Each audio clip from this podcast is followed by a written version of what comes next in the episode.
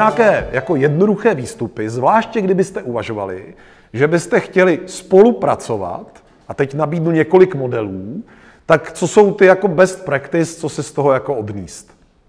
Tak pojďme na věc. Jo? Já si na začátku dovolím ještě udělat jednu věc, kterou doufám, že tím navždy již prokořením, alespoň směrem k freelancerové eh, jako komunitě, ještě než se dostanu vedení týmu, tak já si dovolím rozdělit drobného podnikatele, živnostníka, ičaře, jedno jak to nazvete, do nějakých kategorií. Jo. Ono je to jako strašně důležitý, totiž pro to pochopení dál. Jo. Jednu tu kategorii nazvu craft and art, a to je typ podnikatele, který primárně umí dělat něco jakoby rukama umělečtějšího, něco, co jako bere jako své tvůrčí dílo a podnikání ho obtěžuje. Nejraději by se mi vysral a co chce dělat, je, je prostě řemeslně kvalitní věc, jako, která je na konci nějaký fyzický artefakt a všecko kolem ho neuvěřitelně prudí. A v podstatě jako by byl nejraději, kdyby existovala instituce nešikanozního státu, který říká prostě tady něco tvoř a nějak to lidem vyměňují za slupky od bajánu nebo za peníze a ničím dalším se nezalamují. Což samozřejmě mají smůlu, že tak není. Jo. Pak je nějaká kategorie, kterou já nazvu reseller. A to je ty podnikatele, který jakoby miluje peníze, což v pořádku. Ten první ani ne, ten víc miluje ten craft and art, i když některý z nich už pochopili, že peníze jako zjednodušují život. A ten reseller vlastně někde něco koupí a z marží to prodá. A má čuch na to prodat na trhu něco, co tam není. A jako klidně jeden rok bude prodávat barevný kontaktní čočky, další rok Pokémony a další rok prostě, já nevím, Segwaye. Protože prostě umí jakoby vyčuchat, tady něco je nebo není, naučí se ten princip zpracování a v podstatě jakoby přeprodává s nějakou marží. Jo, asi si taky umíte představit typický model. A to je jako člověk, který v podstatě jakoby u toho podnikání jakoby umí všechno outsourcovat a jako vlastně na tom si slíznout nějakou marži za to, že udrží uh, tu věc pohromadě. Pak je nějaký klasický podnikatel nazvo živnostník, pro nedostatek jako lepšího pojmu. A to je člověk, který jako se něco naučil a tak to prostě dělá, nebo je k tomu dotlačen okolí. To je třeba majitel potravin na vesnici. Jako někdo, kdo něco umí, ale vlastně není to žádný umělec, není žádný graftenár. Prostě je potřeba, nebylo to tady, já to umím, vyučil jsem se tím a budu to dělat jako na sebe a vlastně jako rozumím, že to kolem sebe nabaluje nějaký kolem věci. Nemám žádný extra podnikatelský ambice, plány, nechci budovat značku, chci prostě jakoby doručovat to, o co někdo stojí. Kadeřník, instalatér, jo? prostě lidi, kteří jako dělají nějakou normální poctivou práci, v podstatě reálný živnostník. Pak je někdo, kdo já ho nazvu jako know-how professional. Know-how professional, který uh, jakoby zná svůj obor, umí prodávat to, co má v hlavě, je placen v podstatě za slova v různých jako uh, obměnách a on tím, že umí jakoby ze své hlavy dostat koncept tak, aby někdo jiný ho pochopil, tak se to dostává peníze. A může to být klidně nějaký jakoby trenér, školitel, ale úplně stejně to může být třeba jako profík, který jenom rozumí, já nevím, eh, chemickým substancím a prostě jakoby umí to vysvětlit pro různý jako biznesy. Jo? Asi chápete, má nějaký know-how a to know-how umí jako někomu podat a vysvětlit. A pak je poslední taková, jako bych řekl, atraktivní, uh, jakoby teď sorta, a to je startuper.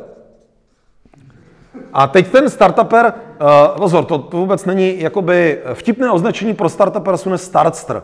To je startupový hipster. Jo? To je někdo, kdo miluje být jako startuper, ale ne dělat startup. Uh, reálný startuper je člověk, který jakoby je opravdu in very hardcore entrepreneur, který cítí, že existuje někde nějaká příležitost na trhu, lidem něco chybí, on tu potřebu umí vyplnit udělat na tom jakoby vysokou výnos, výnosnostní křivku a pak to buď prostřelit, anebo to přidat někomu, kdo to za něj bude řídit a on jde rozjíždět nějaký nový biznis. To je reálná definice startupu, že jakoby za relativně krátkou dobu na úplně novém poli uděláte jakoby rychlou eh, prostě obratou křivku. A když ne, tak ten člověk je schopen za dva roky svůj nápad klidně zaříznout a dělat něco jiného. Protože on nemiluje ten produkt, on miluje řešení problémů za peníze. To je reálná esence startupera. Jo? A tady těchto těch pět kategorií, když vezmeme, tak teoreticky bychom o všech z nich mohli říct, že je dělá freelancer.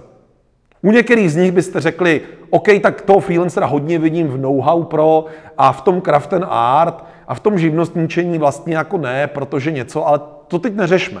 Podstatný je, že tohle jsou nějaké jako ideové kategorie, kdy každá z nich se dívá na biznis nějakým paradigmatem a schizmatem a některý z nich jsou více připravené na jakoby práci v týmu a některé méně. Ale chtěl jsem jenom jako pro jednoduchost to rozsekat, ať se nebavíme o tom, kdo je to taký jako volnonohář nebo, nebo živnostník nebo startuper. Je to srozumitelný? Good. Uh, teď si dovolím tady druhou linii, a to je, že je teda někdo jakoby freelancer. Jo? A freelancer ve skrze znamená, já jsem single, sám, jedu na sebe, nikoho dalšího v podstatě nepotřebuju. Jako, jako by to neznamená, že nemůžu mít obchodní kontakty, že nemám nějaký přátelé, že jsem tam někoho nedoporučím, že občas nejsem součástí nějaký větší pracovní skupiny, ale ve skrze jsem schopen sám si ten svůj biznis jakoby dělat. Pak nazvu nějaký jako koop. To je mod, ve kterým já jsem jako freelancer, ale vlastně vím, že jsem součástí potravního řetězce nějaký jako skupiny, ať už prostě uh, profesní, nebo nějakého studia, agentury. Uh, prostě jakoby umíme si s jinýma lidma na sebe nahrávat, dohazovat. Vím, že když já, nevím, plácnu příklad těch webů, jo, že já třeba umím dělat na těch webech kód a tenhle umí dělat grafiku a tenhle umí dělat UI a tenhle umí dělat UX a tenhle umí dělat mobilní aplikaci a tenhle umí dělat architekturu a tenhle umí dělat integraci s jinými systémy. A já to potřebuju vědět, kde ty lidi navazujou a tomu klientovi říct, hele, jako by tyhle ty lidi toto umějí a já vás propojím nebo něco a takhle si jako vzájemně držíme nějakou profesní síť na bázi jako nějaké kooperace, společné spolupráce, ale furt jsme všichni, každý za svého, jakoby za sebe a jakoby rozpojujeme se a spojujeme se podle potřeby. Asi taky srozumitelný. Jo? Pak je nějaká rovina, kdy se ze mě stane business leader, Což znamená, že já si nějakou chvíli řeknu, já jsem chytrá liška, biznis mi jde, mám dost klientů a mám víc práce, než stíhám.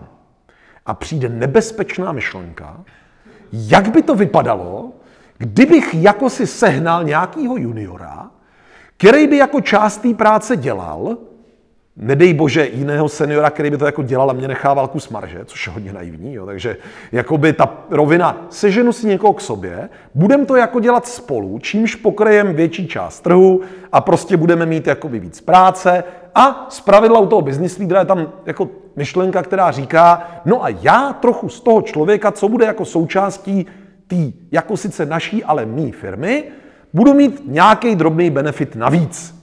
A protože máme všichni v hlavě zakořeněnou takovou tu jako standardní prostě pyramidu, na čemž je stále ještě řízen jako prostě v podstatě celý svět, tak jakoby já věřím, že když si postavím tu pyramidu pod sebe, takže jakoby vlastně na konci tady já budu jako super bohatá panda a tady dole budou jako ty lidi, co prostě budou jenom bohatý pandy. Jo?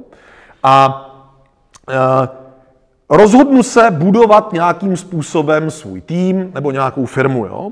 A pak je poslední kategorie, kterou si jenom čistě pro forma tady dovolím, mohlo bych být víc, jo, ale čistě jen pro forma dovolím na to, to je business owner. A to je někdo, kdo to udělal tak dobře, že ta firma už ho nepotřebuje. Takže on jakoby v nějaký moment, to je ale velmi nebezpečný kokain, jo? on v nějaký moment jakoby vlastně z té firmy odejde, zůstane jenom v jakési roli nehrajícího kapitána, chodí na nějakou strategickou poradnu za čtvrt roku a shapeujou tu budoucnost a hlavně se dívá, kolik mu to cení na dividendách. A pak je tam nějaký jiný business leader, který to jako reálně prostě tu firmu jako řídí a umí pracovat s tím tým a tak dále. Asi srozumitelný, jo? A teď jako vlastně, co bych rád nastínil, jsou nějaké typy a triky a úskalí, které jsou tady od toho bodu jsem freelancer, jsem kooperující a jsem business leader, jo? Na toto zapomeňte. Hrozně rychle. Jo? Jako nic jako business owner nefunguje. Nikdy nefungovalo. A slovo pasivní příjem je obří lež. Jo? Jako pána, který s pasivním příjmem zkrachoval. Uh, a uh, jehož knížky všichni multilevelisti jakoby milují prostě od 90. let na kazetách poslouchat furt dokola. A ne, že by to byl úplný bullshit, ale problém je, že jakoby pasivní příjem znamená, že vy umíte jenom zpravovat a řídit velké portfolio, ale furt do toho lejete aktivní energii. Jenom už nelete aktivní energii do dílčí činnosti na konci, ale lijete aktivní energii do lidí, kteří lijou aktivní energii, do lidí, kteří lijou aktivní energii, do obrovské škály lidí, kteří dělají tu práci na konci. Jinak to nefunguje. Sorry jako. Prosím vás, ještě mimo tohle jenom pro forma existuje jedna forma a to je obě švart systému. Jo? To je jakoby živnostník, který jakoby v podstatě je na ičo, dělá běžného zaměstnance, ale jakoby nikdo by ho jinak nezaměstnal, protože prostě jakoby na začátku nultých let uh, počínaje marketingovými agenturama, počínaje personálními agenturama, uh, jsme si prostě skurvili trh a teď se jako těžko říká tomu klientovi, budeš platit o 40% navíc, abych já mohl odvíjet státu. Hehe, děkuju, tam ty to udělej na švárc. Tak to teď nemyslím, jo? Tyhle ty lidi do toho teď vůbec netahám, bavím se opravdu o lidi, co jako chtějí dělat jakoby na ičo a bejt na sebe. Jo? Jinak je to zaměstnanec a to, že s tím někdo vymrdává, neznamená, že to je správně. Každopádně, eh, kde to, kde to, eh, tohle to má to úskalí je, že ten příslip toho, já ten biznis jako vybuduju a on pak pojede sám a já z ní budu jenom ty dividendy, je prostě jako obří lež. A pokud neumíte dobře udělat business lídra, tak nebudete nikdy schopni dělat dobře business ownera. Může se vám možná přihodit, ha, to byste neseděli tak, že, takže vám už ne, ale třeba někomu televizní obrazovky, nazdar, uh, se může přihodit, že jako podědí, nedej bože, firmu, která je rozjetá, a někdo mu takhle strčí tu stříbrnou lžičku do úst a řekne, ty vole, teď si business owner. Realita je taková, že pokud jakoby ten člověk nikdy nebyl business leader, tak pokud to impérium má fakt hodně veliký, že se mu to jako nepodaří prohýřit, tak to hned nepůjde poznat. Ale jinak ho v podstatě nemá nejmenší šanci udržet. Protože prostě jakoby čím větší moloch řídíte, tím větší s ním potřebujete zkušenost. A upřímně vzato, ty feudálové, který předtím předávali svým dětem svá velká panství, je už taky od sedmi, osmi let připravovali na to, že budou šlechtic. A to prostě jako tady běž synu na rok MBA, byť jakoby na Stanfordu jako úplně nespasí. Jo? To chce jako mnohem déle. Takže pokud jste jako to imperium nedědili, eh, tím, že jste už odmala jako by byli vtahovaní do toho biznisu a ty rodiče věděli, že vám to jednou předá a pak se jenom modlili, abyste prostě 25 neřekli, já chci si změnit pohlaví a být na druhé straně světa, tak eh, jakoby v podstatě Eh, to nějak jako podědíte. Mimochodně to je jakoby obří téma předávání jakoby rodinných firm vůbec jako eh, nejenom tady v České republice, ale zrovna jakoby v postbolševických zemích. Je to teď jako obří téma, protože samozřejmě ta generace rodičů, která to v těch 90. vybudovala, totálně nebudovala ten systém následnictví a jakoby budování následnictví je téma, který nezvládá drtivá většina firm. Oni prostě jedou teď a tady a po nás potopa a pak to nějak dopadne, ale jako je potřeba s tím systematicky ten design dělat. Tudíž zpátky na strom, abyste se stali business lídrem, tak to znamená, že vnitřně si potřebujete zodpovědět na několik velmi tvrdých otázek. Ta první je, jestli jste ochotní připustit, že jiní lidé mohou mít pravdu. A nejenom, že jste ochotní to připustit, ale že jste ochotní je slyšet. A to neznamená, že se jim musíte autenticky přizpůsobit, ale že opravdu jste ochotní aktivně vnímat jiný lidi a potlačit prostě vlastní penis. Bez ohledu na pohlaví. Ego tomu říkají psychologové. Jo? A pokud jakoby tohle nejste schopní, tak vás budou jakýkoliv spolupráce s kýmkoliv jenom srát. Jako prostě je to úplně bezpředmětný a vybodněte se na to. Jako to, bez toho to nejde. Jako princip toho jakoby leadershipu je, že jste schopní zavelet sami sobě. Jedna z nejhorších premis je, mě to neba, najdu někoho, kdo tu drbku udělá za mě. To je častá věta. Jakoby mě to už neba, tak já najdu někoho, kdo to bude dělat za mě. A věřím, že jeho to bude bavit. Z jedné strany, ano, samozřejmě lidé jsou různé a jakoby to, co nebaví jednoho, může být vášeň pro druhého and vice versa. To rozhodně platný je. Nicméně, sami víte, jako freelancři, že cokoliv, kteroukoliv oblast neznáte alespoň trochu, tak jste v loji, když dojde na její prověření. A vy v podstatě v nějakých oblastech trošku zoufale se potřebujete, že to jako někdo outsourcovaně vyřeší, ale ať už jste tam dospěli, anebo ještě nedospěli, jakmile dojde na lámání chleba, tak kdokoliv, kdo je čistě outsourcovaný, se na vás velmi pravděpodobně vybodne, když bude jako nejhůř. Jo. A upřímně za to, jedna věc, která se mi hrozně líbí a ve všech motivačních knížkách, a věřte mi, že sranců četl hodně, co kdyby v náhodou bylo něco dobrýho, až James Watt z Brewdog pivovaru konečně napsal po 40 stranách cintu, kdy už jsem fakt měl z toho chuť to odložit, ale bylo to v rámci dovolený a prostě dojít si pro jinou knihu by znamenalo prostě šmatla 300 metrů.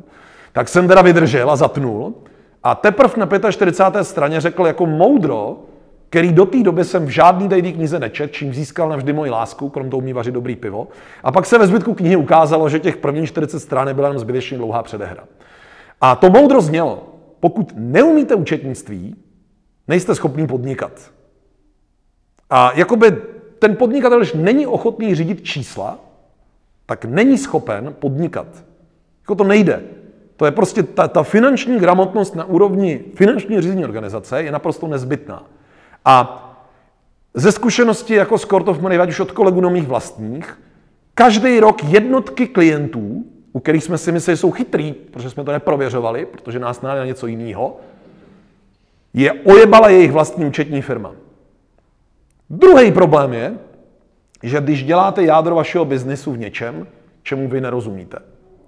To je typický problém startuperů. Že přijde nějaký borec, který by chtěl být serial entrepreneur a uh, neumí programovat, ale chtěl by dělat aplikaci. A teď jako někde veme nějakého jako programátora, který mu je úplně jedno jeho projekt, toho programátora nemá nijak pozichrovanýho a prostě věří, že dodá nějakou práci. Programátoři, kor jako uh, takový jako z menších studií a freelancerový, se stali novým stavebnictvím. To znamená, projekt nebude nikdy včas, nikdy za danou cenu a ve většině případů skončí totálním dizástrem. Jo? To jako by prostě do té doby mělo tuhle tu jako privilegium jenom stavebnictví, všichni ostatní to nějak zvládali doručit, teď se tam dostalo IT. Jakoby reálně prostě těch projektů, kde jakoby to někdo neukočíroval, jako služba, kterou se vždycky užívíte dneska, znosně se tomu říká Scrum Master, ale jakoby ta reálná služba je stavby vedoucí IT projektu. Že vy prostě, jako tak, jak když stavíte rodinný barák, to znáte, co si nepohlídáte, to prostě bude dokurvený. Jo, prostě Voloďovi je to jedno, jestli tam naleje piliny nebo beton, vole, jako maňána, jo. Úplně stejně, když si nedohlídáte vaše programátory, tak jste v háji. Jako totálně. Co tím se snažím jenom říct, tím nechci útočit na programátory, čest, výjimkám, všem třem, ale uh, jakoby uh, potíž je v tom, že pokud jako vy chcete být business leader a snažíte se od začátku škálovat něco, co jakoby nerozumíte, co je, ale přijde vám to dobrý, to je typický problém tady startuperů, ku podivu netrpí ty předchozí čtyři, tak uh, jako to nebude fungovat. Tím, že jsme tady, jak jsme tady jako volnožci, tak vy jako rozumíte vašemu biznesu, což vám dává obří výhodu dovolit si zkusit být business lídrem, pokud vás dostatečně neodradím. A to proto, že umíte dohlídnout, kolik to bude stát času, kolik to bude stát úsilí, jak by to bylo náročné, ten na koeficienci zrovna mentálně vynásobte krát dva.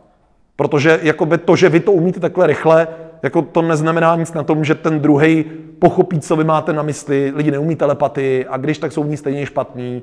Takže jakoby bude strávíte nějaký čas komunikací, než se ten člověk zaběhne, kor, když dodáte juniora, bude mu to trvat díl a vy se s tím musíte srovnat a nesmíte mu to sebrat z rukou a říct, já to raději udělám.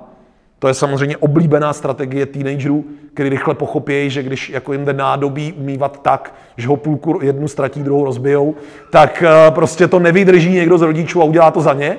Takže samozřejmě jsme se to naučili v pubertě velmi dobře, že jo, jako prostě když vím, že tu práci budu dostatečně jako neodvádět kvalitně, tak přijde někdo, komu to poleze tolik, ne, že to udělá za mě. A já řeknu, no, já jsem navždy neschopný. A s tím jdu do života, jo? to je prostě problém českého národa. A tu, tudíž tohle to si jenom připravte, že potřebujete tu trpělivost, že tomu druhému to nebude trvat tak jako rychle, ale aspoň rozumíte tomu, co dělá. Nebo tomu rozumíte jako z větší části. Pak jste schopní se drobně škálovat. Pokud jako tomu nerozumíte a jenom věříte, že to naškálujete jako startuper, tak tam je obří úskalí a já teď startupery zahazuju. Vy jste vypadali, že děláte poctivé věci, takže uh, jakoby ty teď nebudem řešit. Pokud jste reseller, Rissler obvykle umí od povahy jednu boží věc. On si umí všechno nakoupit a umí si spočítat ve svém business modelu, že když nakoupí, řekněme, dráž a třeba i kvalitní díky tomu, jako ono to někdy ta cena nemusí souviset, ale přeci jenom je tam o šance, tak on počítá s tím, že vlastně nakoupí, je mu jedno, za kolik draze nakoupí, protože on ví, že prodá ještě dráž, než nakoupil. Základní princip každého biznesu, já vám pro zichr zopakuju, byť pokud jste viděli předchozí povídání o cenotvorbě, jak jste to slyšeli, jediný, kdy vás někdo zaměstná, je tehdy, když vydělá víc peněz na vaší práci, než zaplatí vám. První pravidlo zaměstnance. A jediný, kdy si vás najme někdo jako freelancera, je, když na vaší práci vydělá víc, než vy jste stáli.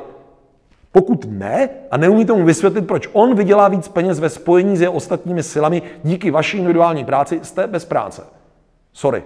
Covid to mimochodně ukázal teď ve svý nahotě o to hezčejc.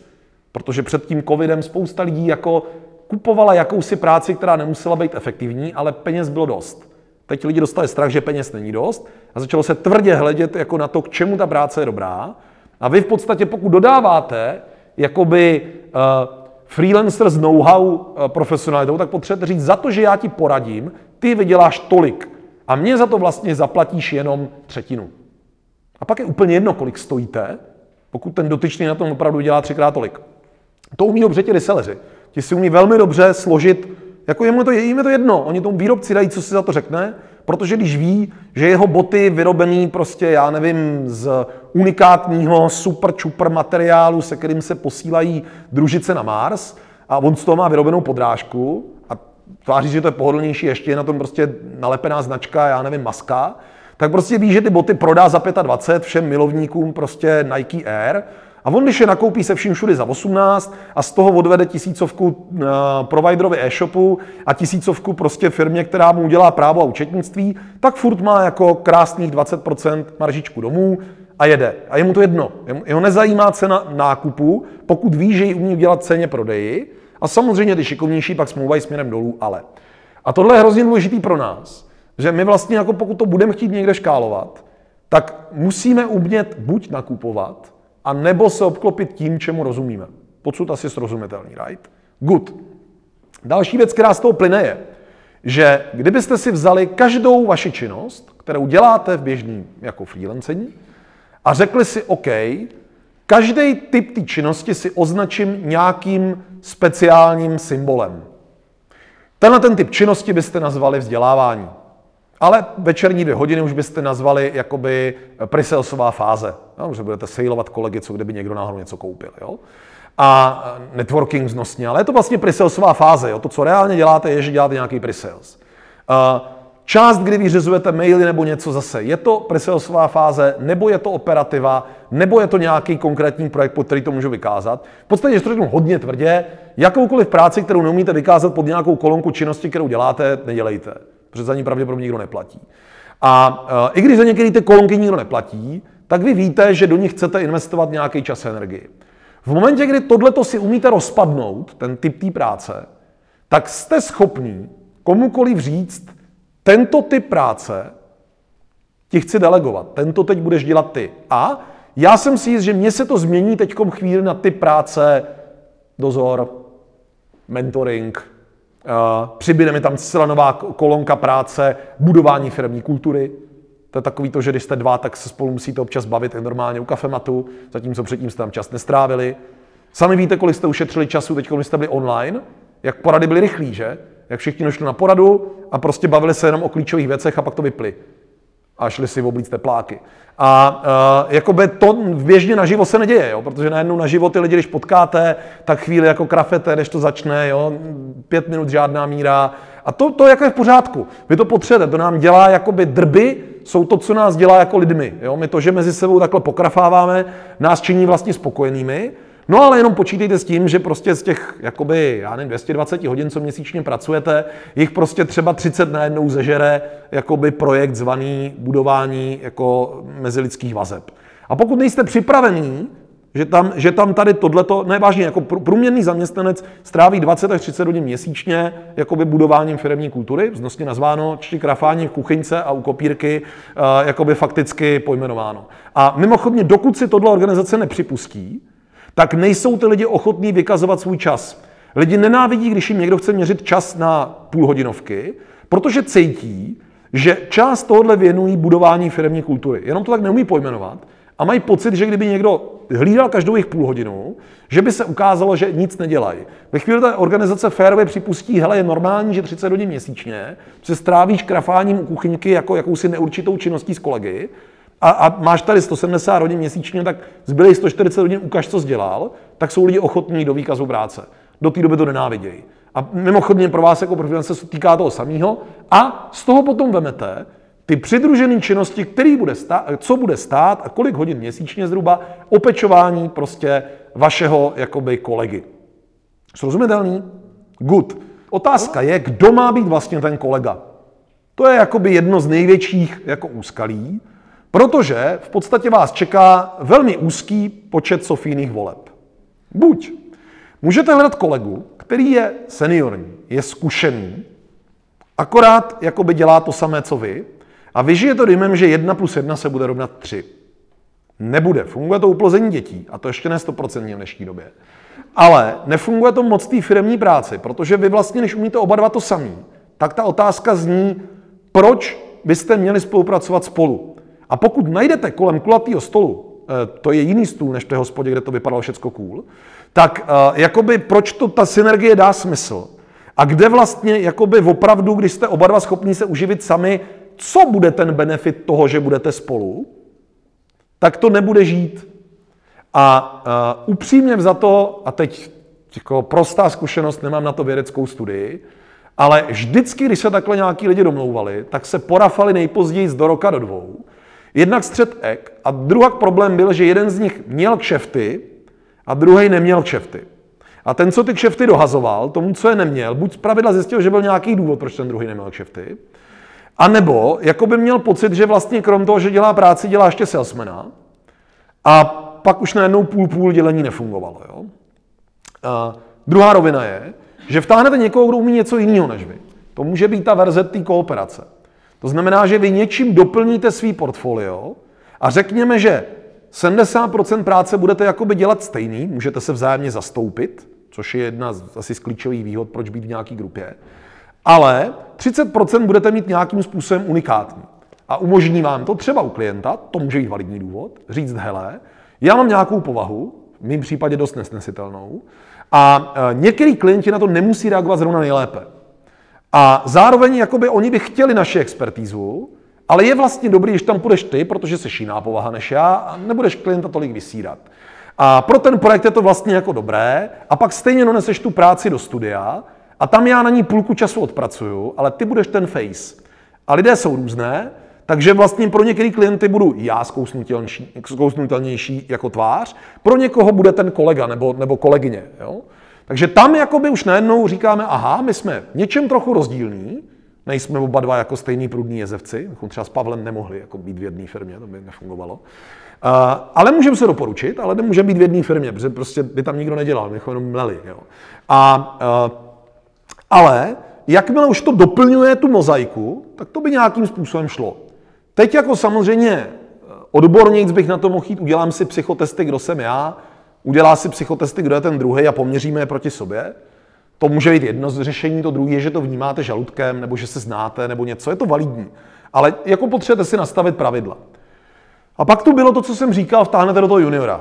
Vtáhnete do toho férově juniora s tím, že jakoby mu řeknete, hele dobrý, Uh, jako já ti umím sehnat práci, naučím tě ty věci dělat, vidím, že už je částečně umíš, pojďme dál. Úskalí to má v tom, že jakoby uh, dojde doba, kdy ten junior se bude cítit jako senior. A bude chtít přehodnotit ty podmínky, za kterých spolu žijete. A vy na to musíte být dost tvrdě ready, nebo to dopředu vyříkat, ale stejně jakoby ten pohled toho člověka, kterým najednou dorostou ty zkušenosti, je jako jiný. A musíte být připraveni na to, že ta diskuze nastane. A jedna z cest je, že on bude mít potom svého juniora a padavana, budete budovat jakoby tu pyramidu nebo širší kruh, nebudete jakoby dva, ale vlastně budete počítat s tím, že každý rok vás o jednoho, o dva přibyde a díky tomu jakoby se bude rozšiřovat ta báze. Navíc uh, jako vás velmi čeká, a toto upozorňuji, to, že jakoby klienti, když zjistí, že jste jakoby grupa, tak se už budou snažit třeba třídit hodinovky nebo vaši práci podle seniority a juniority, a prostě u některých typů činností, které jste jako singlovka, prodali prostě jako vlastně neodbornou, ale důležitou činnost pro řízení projektu, Když jako ukážete, že máte někoho, kdo to umí udělat jako levný v hodinovce, tak ten klient už nikdy nebude chtít platit vaši specializovanou hodinu. A buď vaše specializovaná hodina je natolik drahá, že jako je v pohodě, že jako vlastně ty zbylé věci jsou jako servis klientovi, a nebo vaše hodina není tak drahá a potom vlastně trochu jako vyděláváte na tom, že každá hodinovka musí být jako bonitnější a najednou ta administrativní nebo operativní nebo projektová prostě není takhle dobře placená a je to problém, který samozřejmě někdo vyčuje, jakmile vidí, že je vás víc a vy ho vlastně na to naučíte. Tak tam musíte být jenom pevný v tom, vlastně i ty juniory umět prodávat za seniorní plat a nějak si morálně ustát, že tím vlastně jako nešídíte řízeně toho klienta. Jo. Protože za předpokladu, že by tak bylo, a tak tím váš brand jde jako do, prostě do kopru, jak se rozvíjí. Přesto jsou rizika, že ten nováček, i když vás má rád po dvou, po třech letech odejde. Bude dělat basically to, co ještě vám vyrobí konkurenci. Veme si kus zákaznický báze. To je typická obava. Není lichá. Něco jste možná udělali špatně z hlediska očekávání, ale především si myslím, že jeden z hlavních důvodů je, že ten člověk se vždycky cítil jako junior abyste mu nevyrobili prostor pro to, aby najednou jste byli spolu kolegové, spolu vlastníci, ideoví, eh, ideálně i finanční a prostě na základě toho ten dotyčný prostě odejde. To je obří riziko. Když jich máte hejno, to znamená, že půjdete jakoby do nějaký skupin lidí, tak samozřejmě z jedné strany vám to dává super nástroj k tomu, že jako nějaký odpadnou a nějaký přežijou. Ten survival fittest je jako dobrý, máte větší šanci to udělat dobře, ale zároveň jakoby eh, odchod členů na stejné úrovni, kde ty lidi spolu začínali, demotivuje ty ostatní lidi, to se prostě podvědomě bude dít a tím pádem potřebujete, aby oni nějakým způsobem jako byli na tohleto připraveni. Jedna z ošklivých metod je třeba, že ví, že je to výběr a že vy si po dvou letech vyberete jen jednoho. Jo? A jakoby ten druhý prostě půjde po svým. Takhle to jakoby v tom biznisu know-how pro dělají třeba velký konzultačky, KPMG, Deloitte a tak, jo, že vlastně schválně naberou hejno prostě zelenáčů, z nich těch pár přežije a ty zbylí vylejou a mezi tím oni jako vyrobí víc práce než stáli a nějak to může žít, ale jako je to zase jenom něco, co si cíleně řeknete. Pokud ne, tak se dostanete do pasti. Další věc jako business leader. Nebudete schopní velmi pravděpodobně dělat tu odbornost, kterou jste uměli. Jako business leader se budete starat o ty lidi a o ten biznis. A velmi pravděpodobně, protože jste nejstarší a nejzkušenější, budete dělat sales. Jako vy vlastně jakoby budete nosit kšefty, protože ten váš ksicht lidi znají, tu vaši značku vidějí a vy prostě vlastně budete živit ty ostatní krky. A oni ten sales uh, nejenže neumí dělat, tady je zásadní problém, že opravdu umět prodávat už jako práci studia, Teď to nemáte kam. Kdybyste mi řekli, kterou knížku mi doporučíš, jak se mám naučit prodávat, jako you name it, jo. Kam se můžu jít půl roku, rok na nějaký, jak dělá Jindra Fáborský digi semestr, kde se můžete stát digitálním marketingem, tady nedělá nikdo jakoby semestr pro obchodníky v B2B segmentu, který prodávají prostě práci studia. Prostě nedělá. Takže jakoby to musíte nabíhat za běhu. A Drtivá většina lidí, protože postbolševická země s pěrestrojkou přišla relativně pozdě a pak přišly devadesátky, nenávidí to, že budou prodávat. Oni se za to stydějí. Oni mi doma raději přiznali, že dělají prostě strip show na webkameře, než že prodávají. Jo, protože prostě jakoby to máme takhle zakořeněný a oni říkají, já jsem craft and art, já jsem ten, kdo umí dělat tu práci. Mě snajala, protože jsem dobrý copywriter, grafik, kodér, já nevím co. A já jsem s tebou šel do toho studia proto, že ty mi zeženeš kšefty. To bývá častý důvod a je dobrý si jenom začátku říct, proč do toho ty lidi jdou. A připravte se, že budete jako business leader vlastně hlavně prodávat a řešit žabomíší a mezilidský, vál, eh, eh, mezilidský vztahy. To bude vaše hlavní náplň. A pokud jste věřili, že tím, že jakoby budete mít větší grupu, takže vy jakoby budete mít jako možnost pracovat na těch zajímavějších částech zakázek a jakoby dělat ten ote kulture design a já nevím co, to je lež. To nezapomeňte. To bude fungovat až v momentě, kdybyste byli ten business owner, a nebo jste jako byli opravdu ve firmě, která je relativně veliká a vy jste tam fakt ten jakoby craft ten art, který dostal svůj ateliér, svý vnitřní studio v rámci té firmy, někdo jiný se stará o obchod, já nevím co, a vy opravdu můžete dělat tohle, ale to nevybudujete, jako, nebo 99,9% to nevybuduje z toho, že byli jako freelancer a pak se stali business lídrem a do roka jako tada, jakoby já se můžu věnovat jenom tomu. To, že koupíte obchodníka do vaší nově vznikající firmy, je ještě větší mýtus, než že najdete programátora, který plní deadliny. Protože uh, jakoby obchodníci neexistují. Jako jediný, kdo bude schopný prodávat vaši ideu, a jste vy sami, a když budete mít to studio, tak vlastně jste to opět vy sami. Jo? A při troše štěstí občas někdo přinese kšeft jiný z té vaší grupy, ale vlastně pokud budete najímat obchodníka, tak buď ten člověk umí obchodovat, pak jako vůbec není důvod, aby šel do vaší tříčlenné firmy. Jako sorry, tam ty love nejsou. A nebo neumí obchodovat, a pak ho fakt jako nechcete. Jako tam není nic jiného v tom není. Jo. A já mám jakoby ze zkušenosti, jako jsem zlej, sorry, i bývalí kolegové, sorry, drtivá většina lidí, který jsem poznal B2B biznisu, neuměli obchodovat. Mnozí to neumí dodnes, ale to neznamená, že nemají 20 let praxe. A prostě jakoby nějak to chodilo. A ty značky, které uměly přitahovat klienty, nebo prodávali věci, které ve finále stejně nezbylo, než někdy nenakoupit, třeba mobilní tarif, že? Tak uh, jakoby tam jako stačí, že jste ořešprut. Ale v této branži, kde vy potřebujete ten trh přesvědčit o vaší hodnotě, a on vás v drtí většině případů, sorry, jako fakt nepotřebuje, nebo si to alespoň zpočátku myslí, protože prostě, vole, jako, fakt byste nali happiness managera, jo, nebo nějakého náhodního trenéra, nebo jo, jako, je to, jako ano, ve výsledku jde vidět důsledek, ale jako to věříte, že nějak zvládnete sami. Marketing to nějak jakoby zvládne, když tak dcera. Jo? Jí už je 14 a ona taky dělá trochu grafiku. Jo? Prostě asi znáte ty důvody, že někde nějak najdete, jak to jako zhaslit. Jo? Teď jakoby, promiň, že to Bohdanko bohužel to řekla dobře. Jo? My jakoby v podstatě umíme dělat nějaký craft and art, s tím to děláme a všechno ostatní podnikání tak nějak se musíme doučit, protože prostě jakoby nemůžeme si dovolit na to někoho zaplatit. Jo? A teď si představte, že vy jako freelanceri většinu času jste ti, který by jako ta firma chtěla, ale vlastně si je nemůže dovolit zaplatit, protože nerozumí té hodnotě. To je realita. A tím pádem vlastně jakoby to, že koupíte zvenku obchodáka, nebo to budete muset mít jako svinský štěstí, ale jako moc to nežije.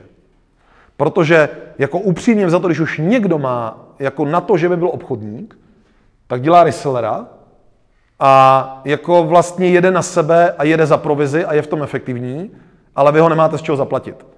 A od toho už tady mnohem lepší náborový program dělají kde jaký multilevely, ať už finanční, nebo produktový, nebo prostě bazarový. Jo, jakoby to, to je realita. Prostě tak to je.